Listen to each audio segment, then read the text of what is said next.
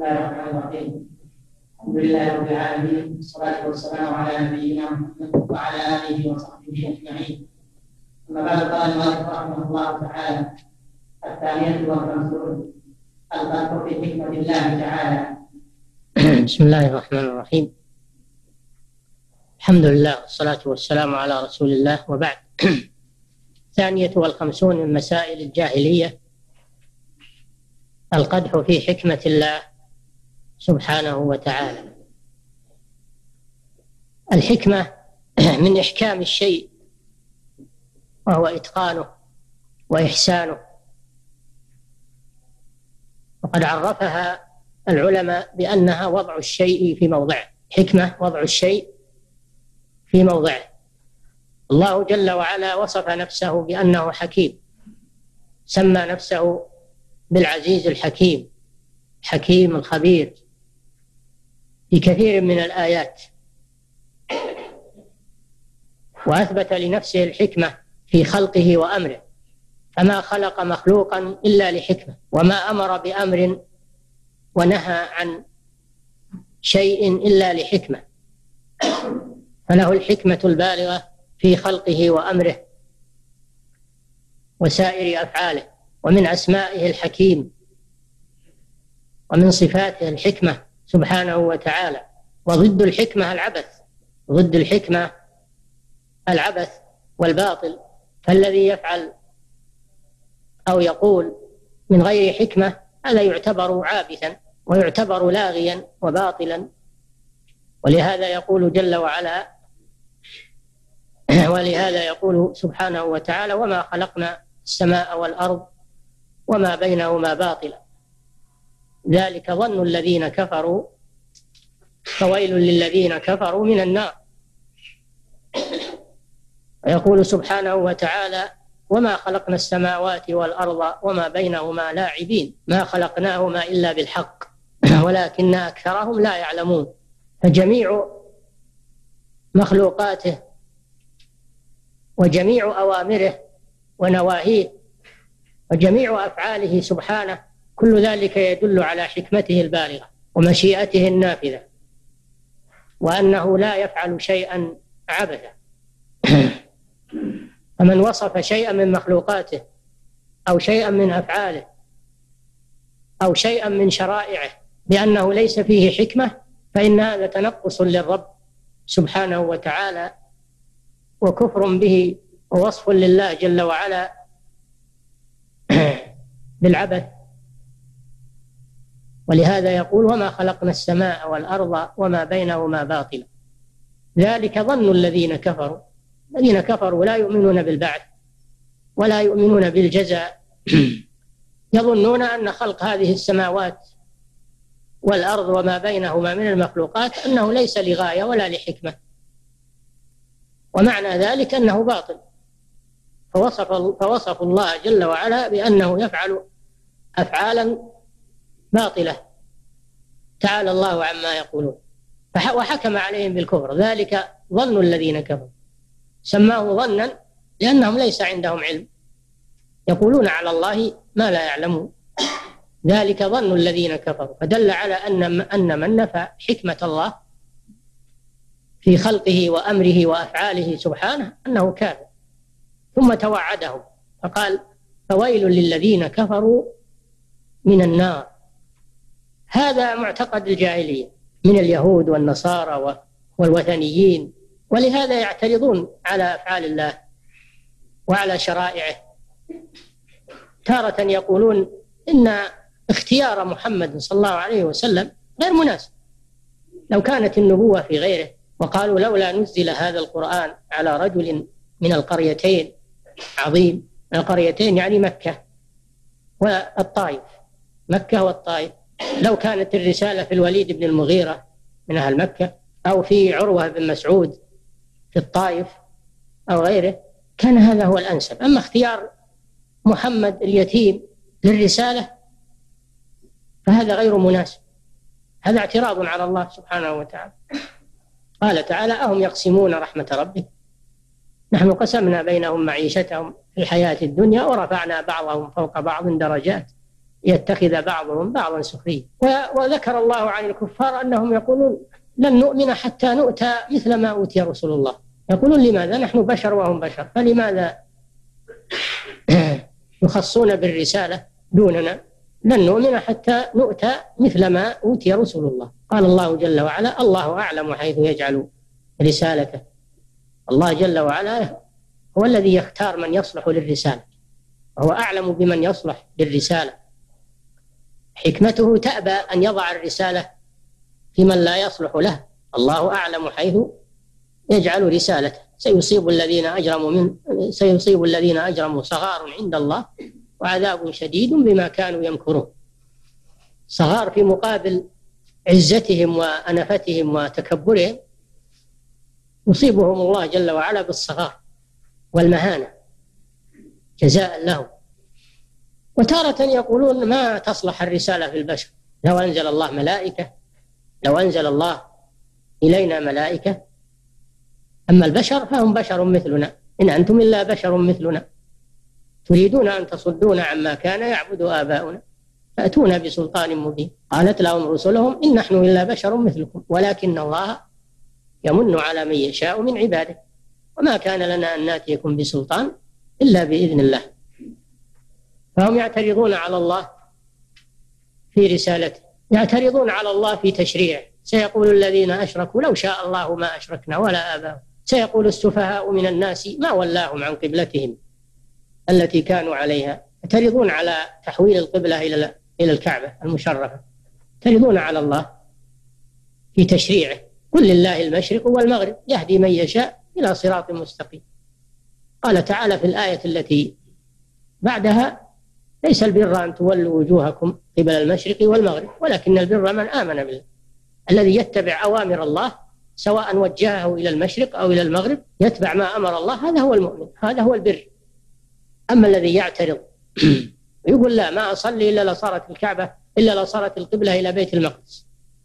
هذا معناه أنه ليس مطيعا لله سبحانه وتعالى. إنما مطيع لهوى وما جعلنا القبلة التي كنت عليها إلا لنعلم من يتبع الرسول ممن ينقلب على عقبيه. وإن كانت لكبيرة إلا على الذين هدى الله.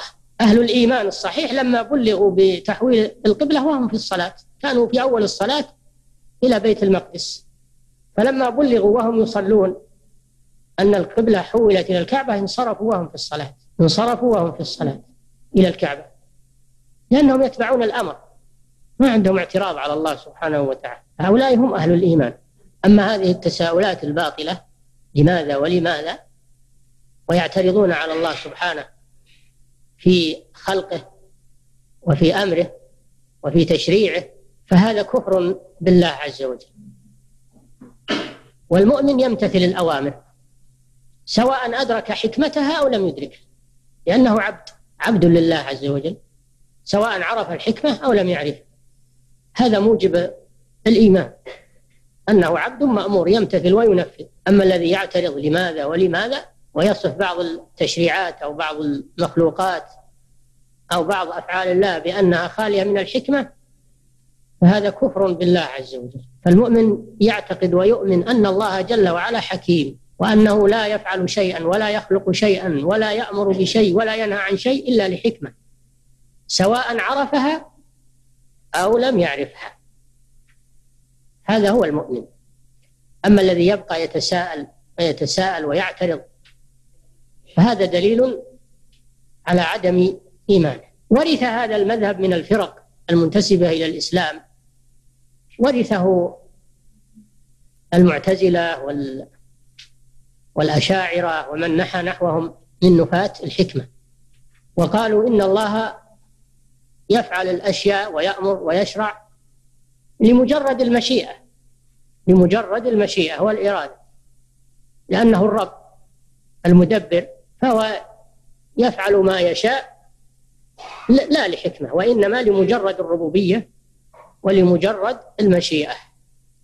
لأننا لو قلنا إنه يفعل لحكمة فصار معنى ذلك أن الحكمة أثرت فيه أثرت في الله.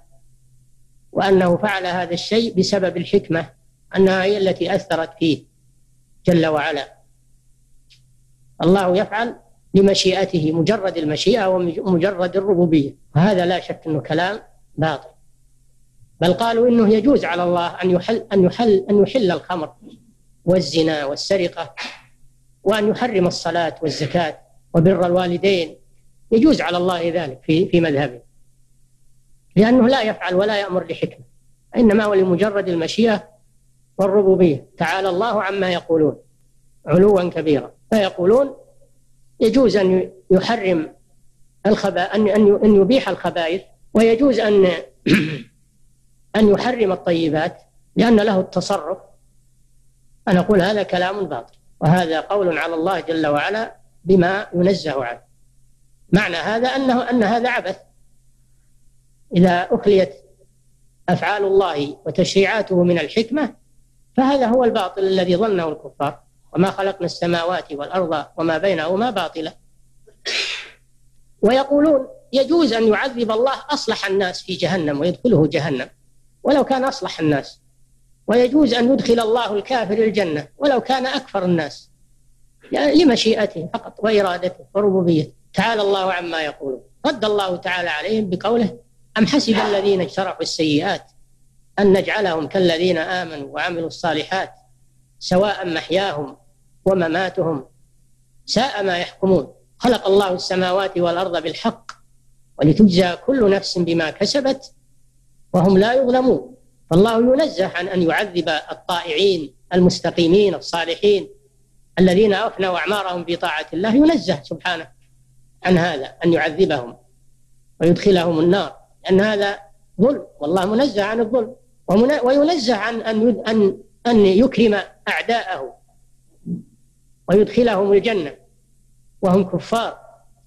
أفنوا أعمارهم في الكفر والمعاصي. ينزه الله عن ذلك لأنه عبث وظلم. ينزه الله عنه. ومن العجب أنهم نفوا الصفات عن الله بزعمهم تنزيه تنزيه الله. ولم ينزهوه عن أقبح الظلم والعبث. وهو تعذيب الطائعين و وتنعيم الكفار والتسوية بين المتناقضات والمختلفات. تعالى الله عما يقولون علوا كبيرا. فإثبات الحكمة لله عز وجل هو مذهب أهل السنة والجماعة وهو من أصول العقيدة. ولو قيل بما يقوله هؤلاء لصارت أفعال الله وتشريعاته وخلقه للمخلوقات كلها عبثا وكلها باطلا. تعالى الله عما يقولون علوا كبيرا. قد صنف الإمام ابن القيم رحمه الله في هذا الموضوع كتابا مستقلا. أسماه شفاء العليل في القضاء والقدر والحكمة والتعليل. وهو كتاب مشهور ومطبوع الحمد لله. وأزاح فيه كل هذه الأباطيل.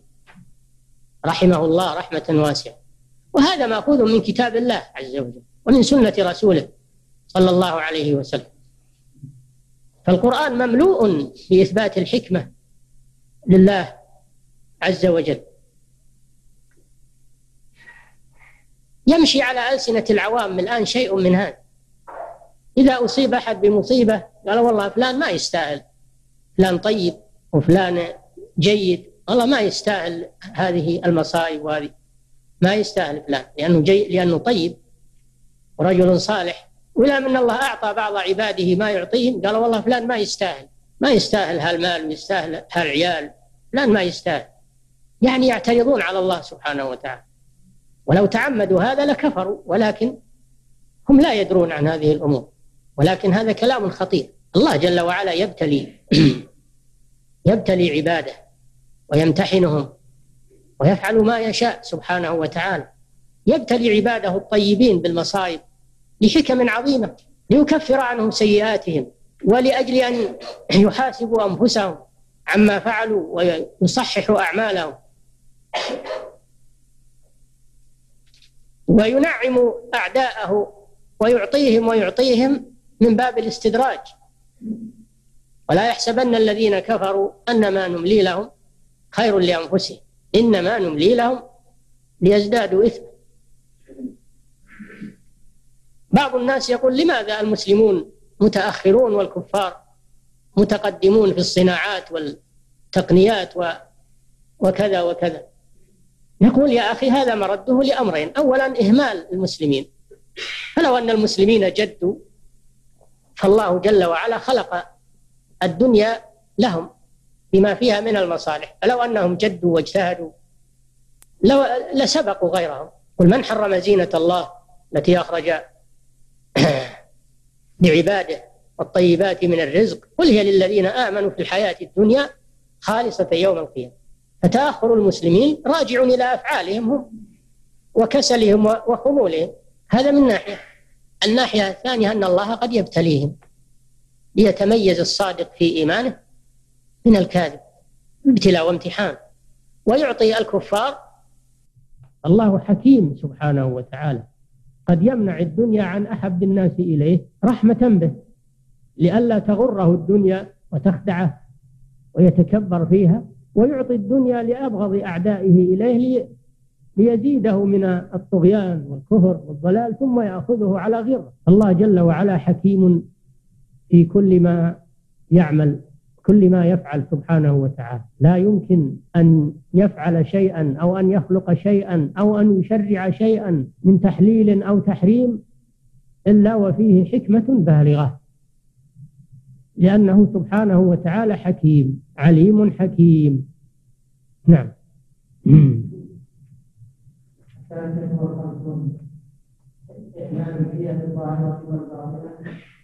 في دفع ما جاء من الرسل وقوله تعالى ومكروا ومكر الله وقوله وقال طائفة من أهل الكتاب آمنوا بالذي أنزل على الذين آمنوا وجه النهار واذكروا آخره الثالثة والخمسون عمل الحيل في دفع شرع الله سبحانه وتعالى من صفات أهل الجاهلية من كتابيين وأميين أنهم يعملون الحيل من أجل الصد عن سبيل الله عز وجل. كما قال تعالى ومكروا ومكر الله والله خير الماكرين. هذه في اليهود. مكروا يعني اليهود. مكروا بنبي الله عيسى ابن مريم عليه الصلاة والسلام. يريدون قتله لأنهم قتلة الأنبياء يريدون قتل عيسى عليه الصلاة والسلام. سعوا عند ملك زمانهم وكان من من الكفرة الوثنيين سعوا عنده بوشاية بالمسيح عليه الصلاة والسلام. وقالوا إنه يريد أن يفسد عليك ملكك ويصرف الناس عنك. وأغروه بقتل المسيح عليه الصلاة والسلام. وساعدوه على ذلك. ودبر هذا الملك القتلة. ومعهم نفر من اليهود.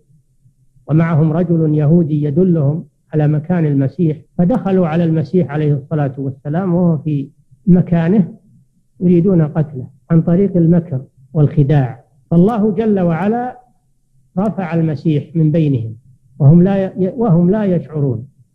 رفعه إليه.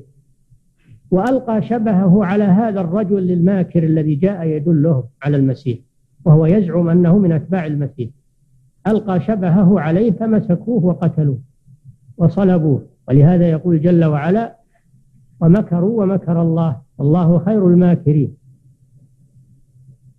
فلما مكروا برسول الله صلى الله عليه وسلم مكر الله بهم ونصر عبده ورسوله بطريقة لا يشعرون بها فرفعه من بينهم وألقى شبهه على هذا الماكر الخاين فظنوا أنه المسيح. فقتلوه وصلبوه على الخشبة وسمروه بالمسامير. فالمصلوب ليس المسيح عليه الصلاة والسلام. ولهذا يقول جل وعلا وما قتلوه وما صلبوه ولكن شبه لهم. وإن الذين اختلفوا فيه لفي شك منه ما لهم به من علم. وما قتلوه يقينا بل رفعه الله إليه. وكان الله عزيزا حكيما. هذا مكر الله لعبده وهو مكر محمود. المكر المضاف إلى الله محمود لأنه في محله. المكر في اللغة إيصال إيصال العقوبة لمن يستحقها خفية من حيث لا يشعر هذا المكر في حق الله جل وعلا. إيصال العقوبة لمن يستحقها خفية من حيث لا يشعر. أما المكر من الخلق فإنه مذموم لأنه بغير حق. المكر من المخلوقين مذموم لأنه بغير حق ولأنه خيانة. أما المكر من الله جل وعلا فهو عدل وجزاء منه سبحانه وتعالى لمن مكر به أو بعباده. ولهذا جاء على سبيل المقابلة مكروا ومكر الله جزاء لهم سبحانه وتعالى في مقابل مكرهم فهو منه عدل ومنهم جور وظلم وخيانة. ومكروا ومكر الله. والله خير الماكرين. إذ قال الله يا عيسى إني متوفيك ورافعك إلي ومطهرك من الذين كفروا. هذا معنى قوله تعالى ومكروا ومكر الله. كذلك نفس القصة حصلت لمحمد صلى الله عليه وسلم. اجتمع الكفار على بابه يريدون قتله إذا خرج. اختاروا فتيانا من كل قبيلة وأعطوهم الرماح أجل إذا خرج يطعنونه طعنة رجل واحد فيتفرق دمه في القبائل. هذا المكر ولا لا؟ هذا مكر. فالله سبحانه وتعالى أوحى إلى نبيه أن يخرج وأن يترك عليا رضي الله عنه على فراشه ينام على فراش الرسول صلى الله عليه وسلم. فخرج الرسول صلى الله عليه وسلم من بينهم. وهم جلوس على الباب وذرى على رؤوسهم التراب وهو يتلو قوله تعالى وجعلنا من بين أيديهم سدا ومن خلفهم سدا فأغشيناهم فهم لا يبصرون. خرج من بينهم وذهب إلى أبي بكر الصديق رضي الله عنه لأنه قد واعده وذهب إلى الغار إلى غار ثور. وغار ثور في الجهة الجنوبية من مكة. هذا من تمام المكر من الله سبحانه وتعالى. لم يذهب الرسول إلى جهة المدينة طريق الهجرة لا. ذهب إلى جهة الجنوب حتى أنهم حتى أنهم يلبس عليهم الأمر. إلى غار ثور في جنوب مكة وهو طريقه عليه الصلاة والسلام شمال مكة إلى المدينة. هذا من تمام المكر من الله سبحانه وتعالى. وباتوا ينظرون إلى الفراش وعليه علي يظنون أنه الرسول صلى الله عليه وسلم. فلما جاء الصباح قام علي على الفراش قالوا أين أين محمد؟ قال ما أدري ما عندي من خبر. فحينئذ أسقط في أيديهم. وعلموا أنهم باتوا يحرسون عليا رضي الله عنه وأن الرسول خرج من بينهم جاءهم الشيطان وقال أين محمد؟ وما ندري. قال محمد خرج من بينكم وشوفوا اللي على رؤوسكم الآن. تراب. فخرجوا يطلبون الرسول في كل في كل ناحية وجعلوا لمن يأتيهم به حيا أو ميتا وزنه من الذهب. وذهبوا يلتمسون الرسول صلى الله عليه وسلم في كل طريق ما بين أنهم حاقدون وما بين أنهم طامعون بهذا الذهب. حتى وقفوا على الغار وفيه الرسول صلى الله عليه وسلم وصاحبه. فقال أبو بكر يا رسول الله لو نظر أحدهم إلى موضع قدمه لأبصرنا فقال النبي صلى الله عليه وسلم لا تحزن إن الله معنا. إلا تنصروه فقد نصره الله. إذا أخرجه الذين كفروا ثاني اثنين هو وأبو بكر. إذ هما في الغار غار ثور. إذ يقول لصاحبه يعني أبا بكر رضي الله عنه لا تحزن إن الله معنا. فأنزل الله سكينته عليه وأيده بجنود لم تروها. وجعل كلمة الذين كفروا السفلى كلمة الله هي العليا. والله عزيز حكيم. فلما انقطع عنه الطلب وأيسوا منه جاءت الرواحل التي أعدها أبو بكر الصديق رضي الله عنه ومعهم ومعها الدليل الذي يدلهم فركبوا الرواحل وذهبوا إلى المدينة. سالمين آمنين. مع أن الكفار مكروا كل المكر ولكن الله مكر لرسوله. صلى الله عليه وسلم مكرا خفيا لا يشعرون به. وإذ يمكر بك الذين كفروا ليثبتوك أو يقتلوك أو يخرجوك. ويمكرون ويمكر الله. والله خير الماكرين. فإثبات المكر لله عدل وهو منه محمود سبحانه وتعالى لأنه في مقابلة مكر العباد وظلمهم فهو جزاء لهم كذلك في قوم نوح مكروا مكرا كبارا. مكروا بنبي الله نوح عليه الصلاة والسلام عدة مرات ولم يستطيع. وكذلك قوم صالح مكروا ومكروا مكرا ومكرنا مكرا وهم لا يشعرون. فانظر كيف كان عاقبة مكرهم أن دمرناهم وقومهم أجمعين. فتلك بيوتهم خاوية بما ظلموا إلى الآن بيوتهم الآن موجودة. بالحجر بيوت ثمود. أبقاها الله لتكون آية وعبرة للمعتبرين تلك بيوتهم خاوية بما ظلموا. إن في ذلك لآيات لقوم يعلمون. وأنجينا الذين آمنوا وكانوا يتقون. هذه سنة الله جل وعلا مع أنبيائه. أنه ينصرهم وأن من مكر بهم فإن الله يمكر به. وكذلك مع عباده الصالحين. والأولياء المتقين. قال صلى الله عليه وسلم فيما يرويه عن ربه من آذى لي وليا فقد آذنته بالحرب. فقد آذنته بالحرب. فالذين يمكرون بعباد الله الله جل وعلا يمكر بهم. ولا يحيق المكر السيء إلا بأهله. هل ينظرون إلا سنة الأولين؟ ولن تجد لسنة الله تبديلا ولن تجد لسنة الله تحويلا فمن فمن من مسائل الجاهلية المكر بالرسل والمكر بالمؤمنين ليوقعوا بهم ما يريدون من تشفي ولكن الله جل وعلا يمكر بهم فيوقع بهم عقوبته من حيث لا يشعرون وينتصر لرسله وأوليائه الصالحين. وهذا في كل زمان ومكان. ومن مكرهم ما ذكره الله.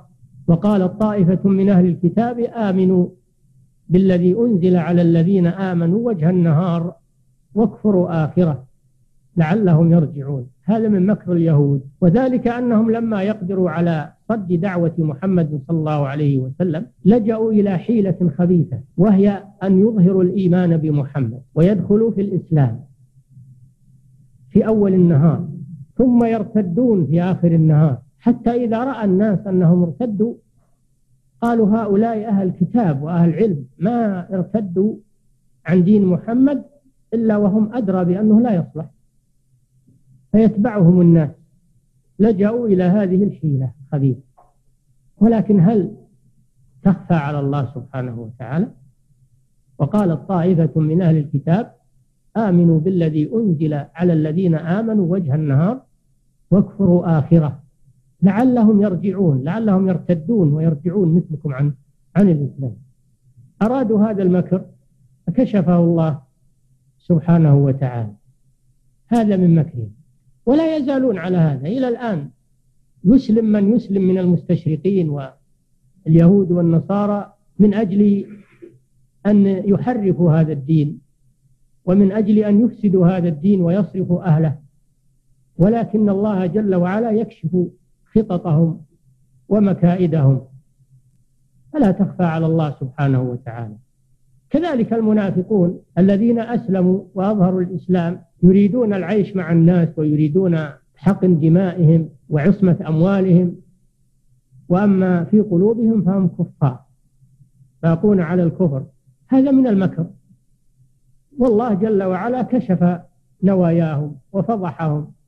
وأنزل فيهم قرآنا يتلى إلى يوم القيامة عبرة للمعتبرين فهذا من مكرهم وهو إظهار الصلاح وإظهار الدين وهم لا ليسوا كذلك وإنما يريدون التغرير بالمؤمنين وخداع المؤمنين يخادعون الله وهو خادعهم سبحانه وتعالى. خادعون الله والذين آمنوا وما يخدعون إلا أنفسهم وما يشعرون. فهذه طريقة أعداء الإسلام قديما وحديثا وهو إظهار الصلاح وإظهار الدين وإظهار التنسك لا رغبة في الخير وإنما من أجل التغرير بالمؤمنين وإفساد دينهم عليهم.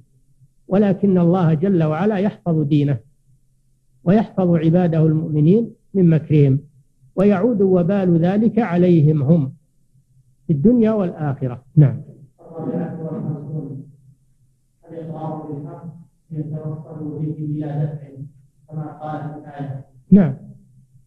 مثل الآية مثل الشبهة التي قبل. الإقرار بالحق ليتوصلوا إلى دفعه. مثل قوله تعالى آمنوا بالذي أنزل على الذين آمنوا وجه النهار. هذا إقرار بالحق تظاهر بالإقرار. ليتوصلوا إلى دفعه ورده واكفروا آخره لعلهم يرجعون. ومثل ما يفعله المستشركون والمنافقون من أنهم يظهرون الإيمان والإقرار والصلاح الإقرار بالحق والصلاح وهم لا يريدون الخير في بذلك وإنما يريدون التغرير بأهل الإسلام والمؤمنين. فيجب أن يكون المسلمون على حذر من هؤلاء وأن لا ينخدعوا بدسائسهم ومكائدهم حتى يتثبتوا من شأنهم. ومن صدقهم لا يصلح التسرع مع كل من أظهر الصلاح وأظهر الإسلام حتى يتثبت من شأنه وينظر في عمله وينظر في دوافعه وأهدافه وينظر من أين جاء يكون المسلمون على حذر من خطط أعدائهم لأنهم يلجؤون إلى حيل وإلى مكايد دقيقة صادرة عن دراسة من عندهم وتفكير. ولكن إذا تنبه المسلمون انكشفت هذه الأمور وانكشفت هذه الخطط. نعم. التعصب للمذهب كقوله تعالى ولا تؤمنوا إلا لمن تبع دينكم.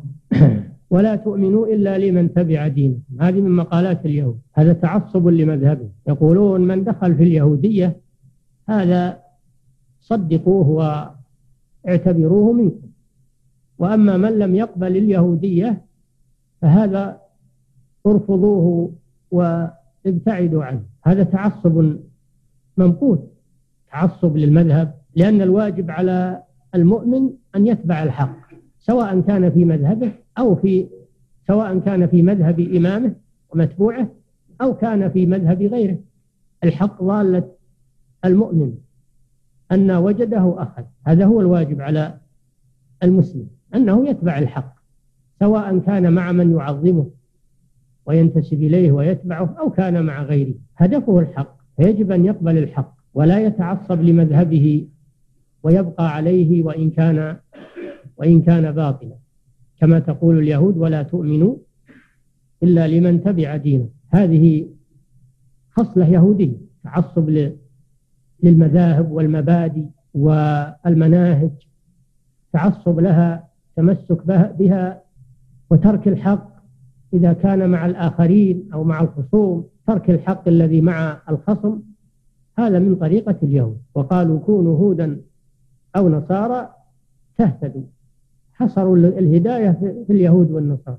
وقالوا لن يدخل الجنة بل إنهم احتجزوا الجنة. وقالوا لن يدخل الجنة إلا من كان هودا أو نصارى. تلك أمانيهم. قل هاتوا برهانكم. إن كنتم صادقين. بلى من أسلم وجهه لله وهو محسن فله أجره عند ربه ولا خوف عليهم ولا هم يحزنون. الواجب على المؤمن أن يقبل الحق سواء كان في مذهبه الذي ينتسب إليه أو في مذهب غيره. الحق ضالة المؤمن والرجوع إلى الحق خير من التمادي في الباطل. إنما التمسك بالمذهب والمنهج والتمسك بالمبدأ ولو كان خطأ ولو كان ضلالا هذه طريقة اليهود والأشقياء من عباد الله عز وجل. ولا تؤمنوا إلا لمن تبع دين وإذا قيل لهم آمنوا بما أنزل الله قالوا نؤمن بما أنزل علينا ويكفرون بما وراءه وهو الحق مصدقا لما معه. قل فلم تقتلون أنبياء الله من قبل إن كنتم صادقين؟ حتى دعواهم أنهم يؤمنون بما أنزل عليهم كذب لأنهم يقتلون الأنبياء الذين جاءوهم بهذا المنزل. هذا دليل على أنهم كذبة لا يريدون الحق وإنما يريدون التعصب للباطل. فهذه خصلة ذميمة. من خصال اليهود يجب على المسلم وعلى طلبة العلم بالخصوص أن يتنبهوا لها وهو عدم التعصب للمذاهب وعدم التعصب للمبادئ والمناهج. وعدم التعصب للجماعات وللرؤساء وإنما يتعصبون للحق يتعصبون للحق. إذا وجدوه أخذوا به. هذا هو طريق الإيمان وطريق الجنة والطريق الصحيح. الآن أهل الباطل يوصون أتباعهم. يقولون احذروا لا تقبلوا من أحد لا تقبلوا من أحد صرفا ولا عدلا. ويأخذون البيعة حتى على هذا الشيء. يأخذون البيعة على المناهج وعلى ليش؟ من أجل أن أحد ما يخرج عنهم أبدا. طيب ولا صار مع على حق. ولا صار صواب. ألا نقبل ولا نأخذ؟ هذا طريق اليهود. وهذا طريق النار والعياذ بالله. نعم.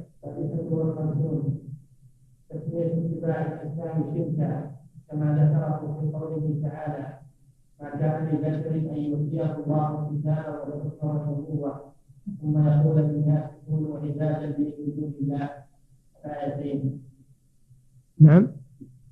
ثالثة والخمسون تسمية اتباع الإسلام شركا كما ذكره في قوله تعالى ما كان لبشر أن يؤتيه الله الكتاب والحكم والنبوة ثم يقول للناس كونوا عبادا لي من دون الله.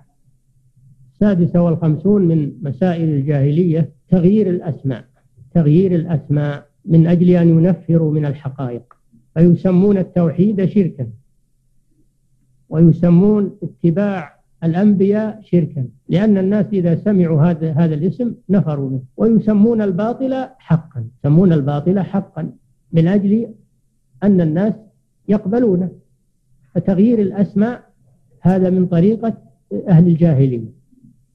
من أجل التنفير عن الحق والترغيب في الباطل فيسمون الحق بأسماء منفرة ويسمون الباطل بأسماء مرغبة من أجل خديعة الناس وصرفهم عن الحق. وذلك في قوله تعالى ما كان لبشر أن يؤتيه الله الكتاب والحكم والنبوة ثم يقول للناس كونوا عبادا لي من دون الله ولكن كونوا ربانيين بما كنتم تعلمون الكتاب وبما كنتم تدرسون ولا يأمركم أن تتخذوا الملائكة والنبيين أربابا. أيأمركم بالكفر بعد إذ أنتم مسلمون؟ وذلك أن النصارى لما قدموا نصارى نجران لأن هذه الآية في سياق الآيات التي جاءت في سورة آل عمران في قصة وفد نجران. لما قدموا على الرسول صلى الله عليه وسلم في المدينة ودعاهم الرسول صلى الله عليه وسلم إلى الإسلام. قالوا أتريد منا أن نعبدك كما عبد المسيح ابن مريم؟ هذا تنفير من من اتباع الرسول صلى الله عليه وسلم. الله جل وعلا أنزل هذه الآية.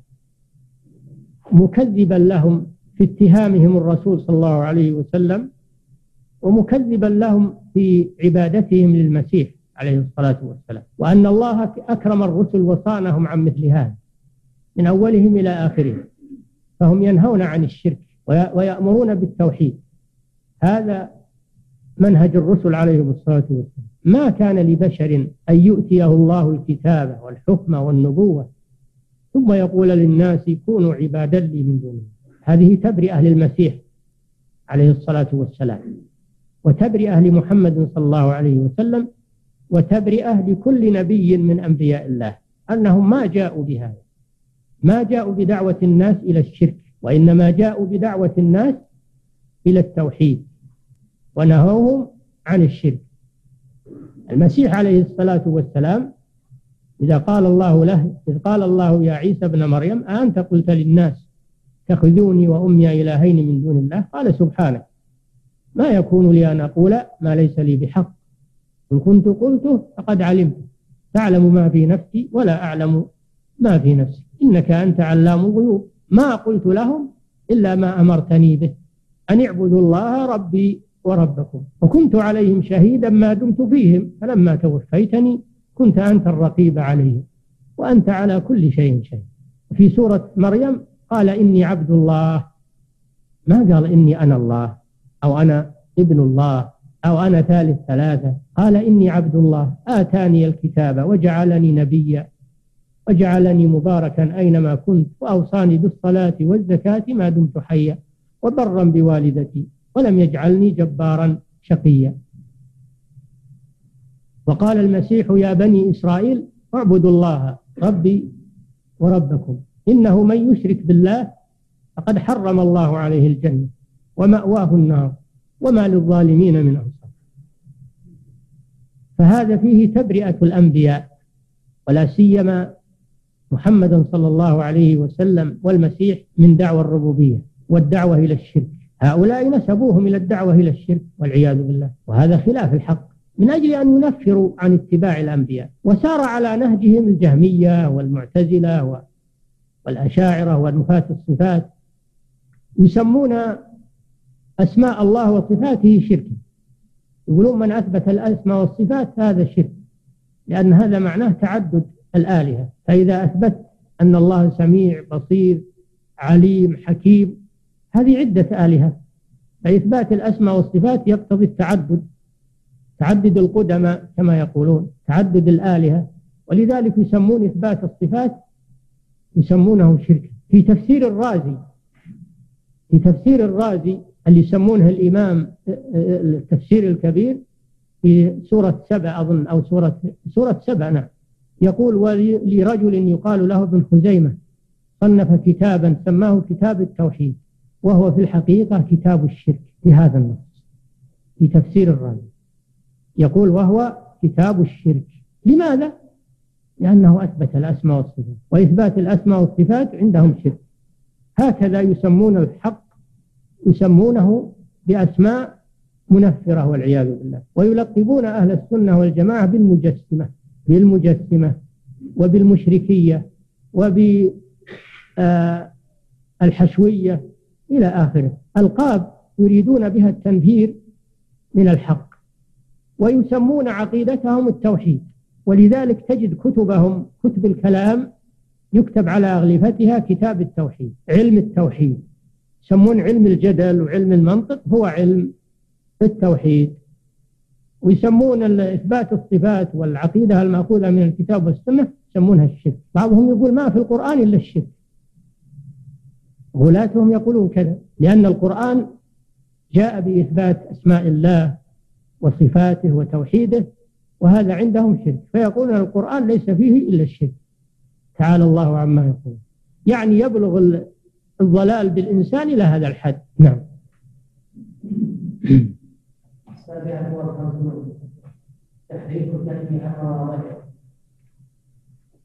نعم.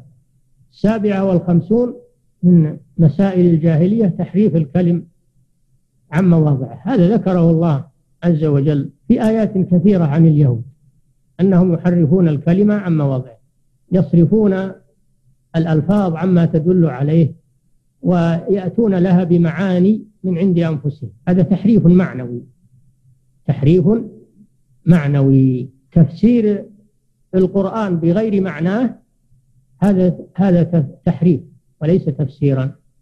فالذي يقول المراد باليد بالقدرة وبالوجه الذات وبالرحمة النعمة ويفسرون كل صفة بغير معناها هذا من التحريف لكلام الله عز وجل. مثل تحريف اليهود. اليهود حرفوا وهؤلاء الجهمية والمعتزلة والأشاعرة ومن نحى نحوهم حرفوا مثل ما حرفت اليهود. فالمسألة وراثة. نسأل الله العافية. المسألة وراثة. فإذا أولوا هذه النصوص العظيمة أولوها هذا تحريف. نهى النبي صلى الله عليه وسلم عن الصلاة نهى النبي صلى الله عليه وسلم عن اتخاذ القبور مساجد. إيش معناه؟ صحيح. معناه إنه لا يصلى عند القبور. لأن ذلك وسيلة إلى الشرك. ما تدرون ماذا يقولون؟ يقولون لا المراد لا تصلوا على القبور على نفس القبر. لا تصلوا على نفس القبر ولا لا صليت حول القبر؟ هذا ما في معنى. أليس هذا من التحريف؟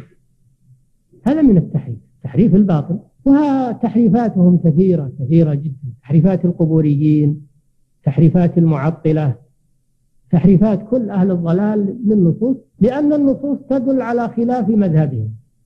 فهم يريدون أن يقاوموها. وبماذا يقاومونها؟ يقاومونها بالتأويل يؤولونها عن معانيها الصحيحة إلى معان يرتضونها هم. هذا هو التحريف وهو حرفة يهودية.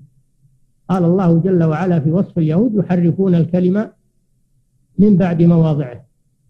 يقولون إن أوتيتم هذا فخذوه وإن لم تؤتوه فاحذروا.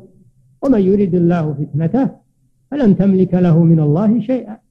أولئك الذين لم يرد الله أن يطهر قلوبهم. هكذا يتواصون إن أوتيتم هذا المذهب فخذوا به اللي هو التحريف وصرف النصوص عن دلالتها. وإن لم تؤتوه فاحذروا حذرون أتباعهم. إن قال لكم أحد هذه النصوص على ظاهرها تثبت الأسماء والصفات هذه النصوص تنهى عن عبادة القبور عن عبادة الأولياء. فلا تقبلوا. احذروا.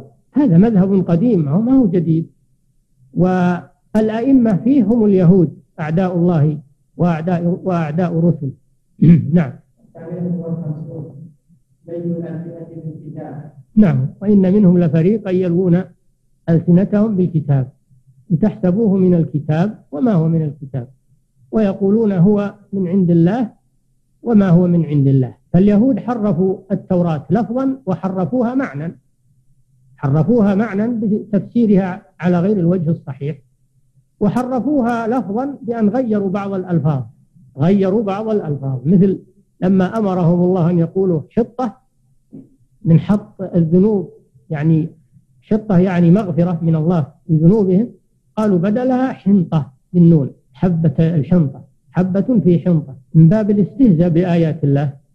هذا تحريف لفظي. ومثله كما ذكرنا لكم سابقا تأويل المعطلة للاستواء. استوى قالوا معناه استولى زادوا اللام. فزيادة اللام عند المعطلة من فرق الإسلام أو المنتسبة إلى الإسلام مثل النون التي عند اليهود. تحريف لفظي. يريدون به مناصرة مذهبهم. وإن منهم لفريقا يلوون ألسنتهم بالكتاب لتحسبوه من الكتاب. يروى أن الجهم بن صفوان جاء إلى أحد أئمة القرى أظنه أبو عمرو بن العلاء فقال له أريدك أن تقرأ هذه الآية وكلم الله موسى تكليم أريدك أن تقرأها بالنص حتى يكون المكلم هو الله والمكلم من هو؟ موسى. حتى ما يكون فيه إثبات الكلام لله عز وجل. فقال له هذا الإمام رحمه الله هبني فعلت ذلك. ماذا تفعل في قوله تعالى ولما جاء موسى لميقاتنا وكلمه وكلمه ربه فبهت الجهمي الخبيث. عن هذه ما يمكن ما يمكن تحريفها. لما جاء موسى لميقاتنا وكلمه ربه هذه صريحة لأن المكلم هو الله سبحانه وتعالى والمكلم هو موسى عليه الصلاة والسلام. هذا من تحريف اللفظ ولكن الله حفظ القرآن ولو تمكنوا من تحريف ألفاظه لحرفوه. فلما لم يستطيعوا تحريف ألفاظه عدلوا إلى تحريف معانيه. والحمد لله معانيه أيضا محفوظة لأن تفسير رسول الله صلى الله عليه وسلم وتفسير الصحابة والتابعين وتفسير السلف محفوظ ومدون. والحمد لله والمرجع إليه. لا إلى التفاسير المتأخرة. المرجع إلى تفسير الأول الذي فسره به رسول الله صلى الله عليه وسلم وأصحابه وأتباعه. هذا موجود ومدون والحمد لله. المعنى أيضا محفوظ ولله الحمد. نعم. نعم.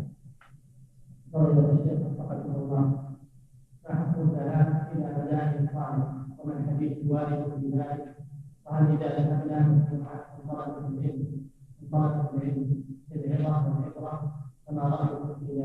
قصدها والذهاب إليها ليس بسائغ السفر إليها. أما لو أن الإنسان في طريقه ذاهب إلى الشام أو إلى آه، جهة الشمال ومر بها فالنبي صلى الله عليه وسلم يقول لا تدخلوا على هؤلاء المعذبين إلا أن تكونوا باكين أن يصيبكم ما أصابه. ولما مر الرسول صلى الله عليه وسلم هو أصحابه بها تقنع النبي صلى الله عليه وسلم تقنع بثوبه عليه الصلاة والسلام حتى جاوزها. وكون الإنسان يقصدها ويسافر إليها هذا غير مرغوب فيه. أما أنه مار في طريقه ونظر إليها أو دخل فيها للعبرة هذا غير قصد هذا من غير قصد. نعم بشرط أن يكون خائفا وأن يكون باكيا كما أمر النبي صلى الله عليه وسلم. أما أن يكون متعجبا و ويقول هذه حضارة وهذه رقي وهذا تقدم وهذا يمدح هذا ما يجوز. نعم.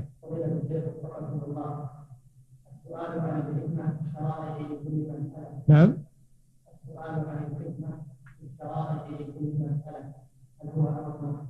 الكلام؟ طيب السؤال ما في مانع. السؤال ما في مانع. ما الحكمة في كذا وكذا؟ ما في مانع بشرط أن لا يتوقف الإيمان والامتثال على معرفة الحكمة. أما السؤال عنها للعلم ولتقوية الإيمان والتماس الحكمة هذا شيء طيب. والله جل وعلا أبان الحكمة في كثير من أفعاله وأبانها وهناك أشياء لم يبين الحكمة فالتماسها والبحث عنها لا بأس به. لكن بشرط أن لا يتوقف الإيمان والتصديق والعمل على ذلك. نعم. ذكرتم أن الله أن المكر من الله محمود ومن الخلق مذموم لأنه بغير الحق. ولكن ما حكم مكر المسلم بالكافر؟ من أو حديث وإن قال بغير الحق بأي طريق.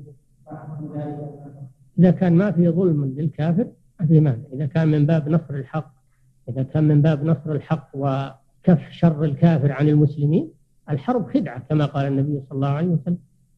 الحرب خدعة. أما إذا كان فيه ظلم للكافر بغير حق هذا ما يجوز. نعم. إذا كان فيه ظلم للكافر وأخذ لحقه أخذ لحقه والتعدي عليه هذا لا يجوز. نعم. هل يصح أن يذكر المسلم هذه الآية وجعلنا من بين أيديهم سدا حين يرضى ربه إذا كان يتلوها من باب الاستعانة بالله عز وجل وأن يعصمه من كيد هؤلاء طيب هذا هذا من باب الاستعانة بالله ودعائه أن يعصمه من هؤلاء كما عصم نبيه محمد صلى الله عليه وسلم من الكفار. نعم. الله فيما يتعلق بالتمثل نجد أن بعض الفقهاء يعتمد أحد المذاهب ويفتي به دون تكفير هذا لا بأس طيب الإفتاء بالمذاهب الأربعة إذا عرف الدليل دليل المسألة ودليل القول إذا عرف الدليل هذا لا بأس. أما بدون معرفة الدليل فهذا لا يجوز حتى يبحث عن دليله ومستنده ويعرف أنه قول صحيح ومحص أو يؤخذ على طول. نعم لابد من عرضه على الأدلة والبحث عن دليله والتوثق منه. نعم.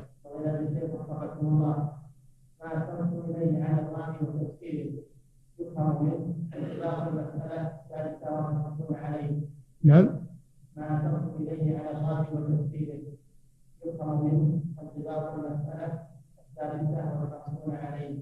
كما وجدنا في بعض الكتب التي تتخذ تفسيرا مرجعا ويعتقد بأقواله. نعم المسألة المذكورة تنطبق عليه وعلى غيره. على كل من سمى التوحيد شركا عليه وعلى غيره ما في شك. وأما الاستفادة من تفسيره يعني يؤخذ منه ما فيه فائدة ولا يعتمد عليه في العقائد وفي الصفات ما يعتمد عليه. أما أن يؤخذ منه ما هو صحيح وموافق للحق هذا لا مانع منه. نعم.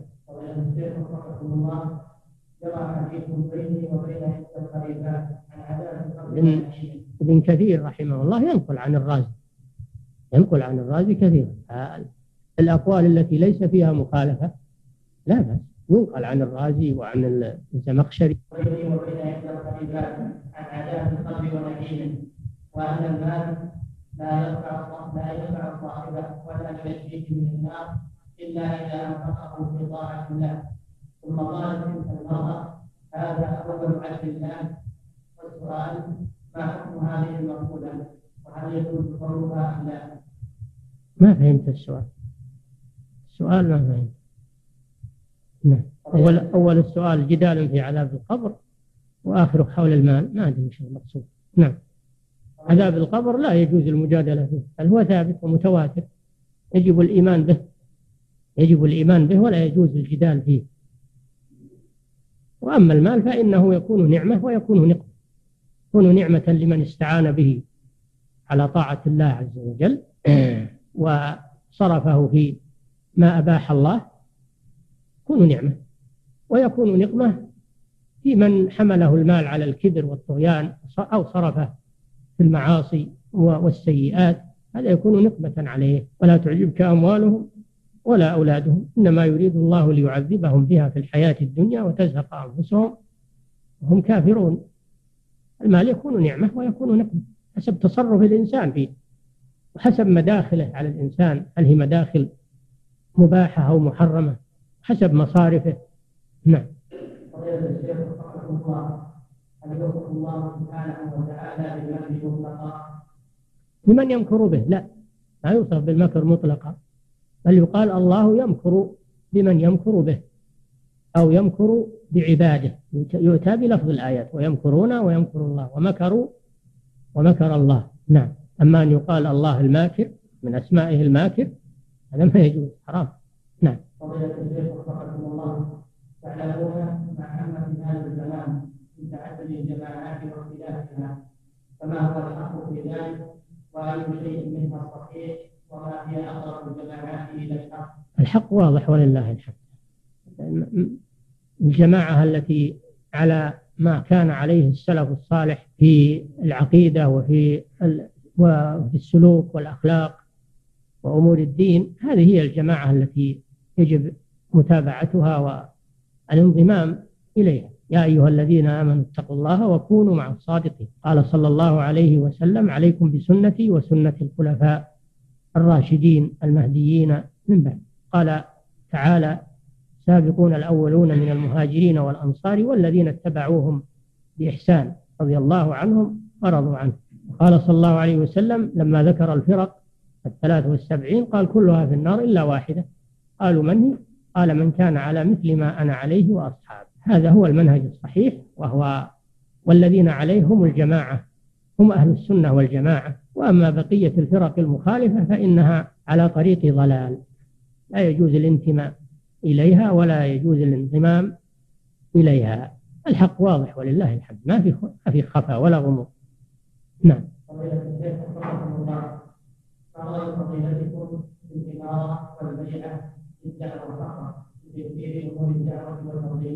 ما ورد بيعة ولا إمارة إلا لولي الأمر.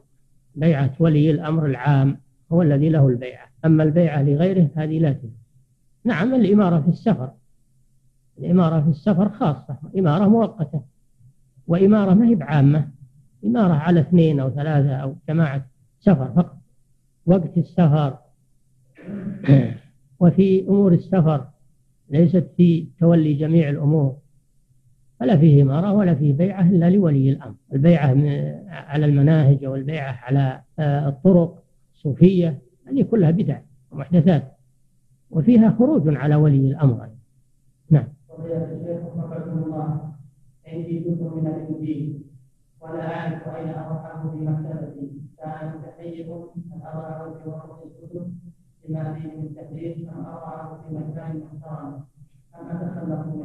الواجب أحد أمرين إما أن تتلفه تتخلص منه وإما أن تذهب به إلى المكتبات المحصورة التي فيها فيها محل للكتب المحدودة الاطلاع يجعل فيها لأجل الاطلاع عليه عند الحاجة طلع عليه أهل العلم لأجل الحاجة. فيه أقسام في المكتبات العامة يسمونها الكتب المحدودة الاطلاع. هذه ما يطلع عليها إلا الخواص من طلبة العلم مثل السموم التي تكون في الصيدليات. فيه صيدليات فيها أقسام سموم ما تصرف إلا بإجراءات صعبة ولا يطلع عليها أو يصل إليها. هذه مثلها سموم. نعم. فإما أن تتلفه وتحرقه وإما أن تذهب به إلى هذا القسم نعم هل يجوز المقابر القديمة مساجد أو مزارع أو منازل؟ لا ما دامت أنها مقابر لا يجوز استباحتها ولا جعلها مقام جعلها آه، مساكن أو أو مزارع. ما يجوز. ما دامت مقابر واضحة واضحة المعالم فهي تبقى مقابر. نعم. الشيخ الله يقول بعض الناس عن البر. عن؟ يقول بعض الناس عن البر جاءنا رجل وهو صاحب ما حكم ذلك الرجل ما هو بصحي. ها؟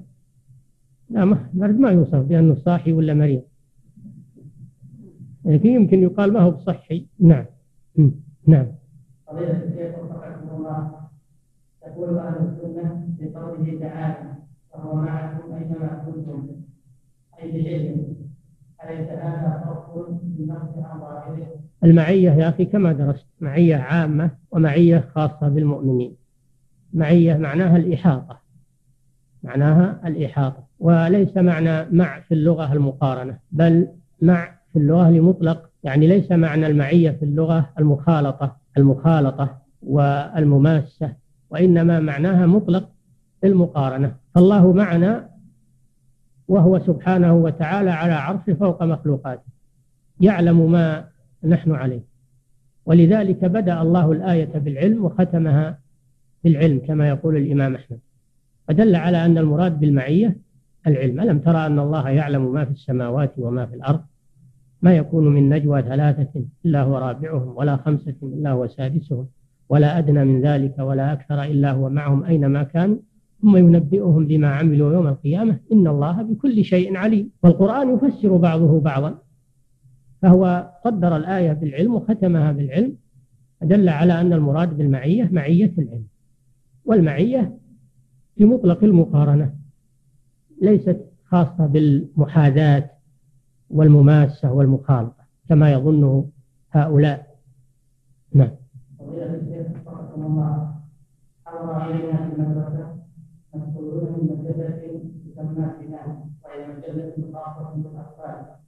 ومن الملاحظات البينة أنها تحوي صورا مرسومة بيد البشر مشبهة بالرسوم الطفولية وتأتي هذه الصور قصصا مفيدة ومواضيعها جيدة كما أن فيها صورا جغرافية لأطفال وحيوانات وطلب منها حث الطلاب على الاشتراك فيها فمنا من فعل ذلك ومنا من توقف ولم ينهى عن الاشتراك فبماذا توجهوننا حفظكم ننصح بعدم الاشتراك في هذه المجلة وعدم شرائها للأطفال لأنها تدربهم على التصوير والتساهل بالصور والاستفادة ولله الحمد موجودة بدون صور في الكتب الخالية من الصور وفي المجلات الخالية من الصور. أما هذه الصور فإنها فتنة وشر والرسول صلى الله عليه وسلم حذر من التصوير ومن استعماله ومن وجوده في البيوت فكيف نحن نورط أنفسنا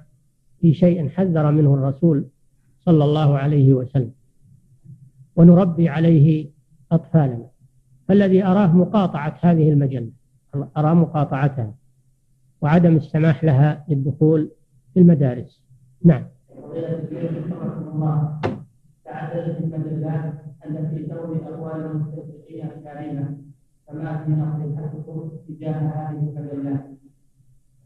نصيحتنا من أشرف على شيء منها أن يرد عليها إن كان عنده استطاعة أو أن يرفع بها إلى أهل العلم ينظروا فيها ويتخذ الإجراءات الكفيلة بالقضاء عليها. إما أن يرد عليها إذا كان يستطيع الرد أو أن يرفعها إلى أهل العلم. نعم. الشيخ الله في الدرس الثالث مسألة جهود القدر فما هو حكم من يقول حقك يا فلان سعيد أو حقك يا فلان سعيد ما هذا من باب التفاؤل. حظك سعيد هذا من باب التفاؤل. وأما أنه تعيس هذا لا يجوز. أن الإنسان يقنط من رحمة الله ويقنط الناس بل إنه إيه، يطيب خواطر إخوانه. ولا يقول لهم أنتم أشقياء أو أنتم تعساء أو أنتم حتى لو أصابهم شيء من ما لا يرغبون فإنه ينبغي للمسلم أن يبعث في نفوسهم الأمل وحسن الظن بالله سبحانه وتعالى ويوصيهم بالتوبة والمحاسبة أنفسهم وأنه ما أصابهم شيء إلا بسبب ذنوبهم.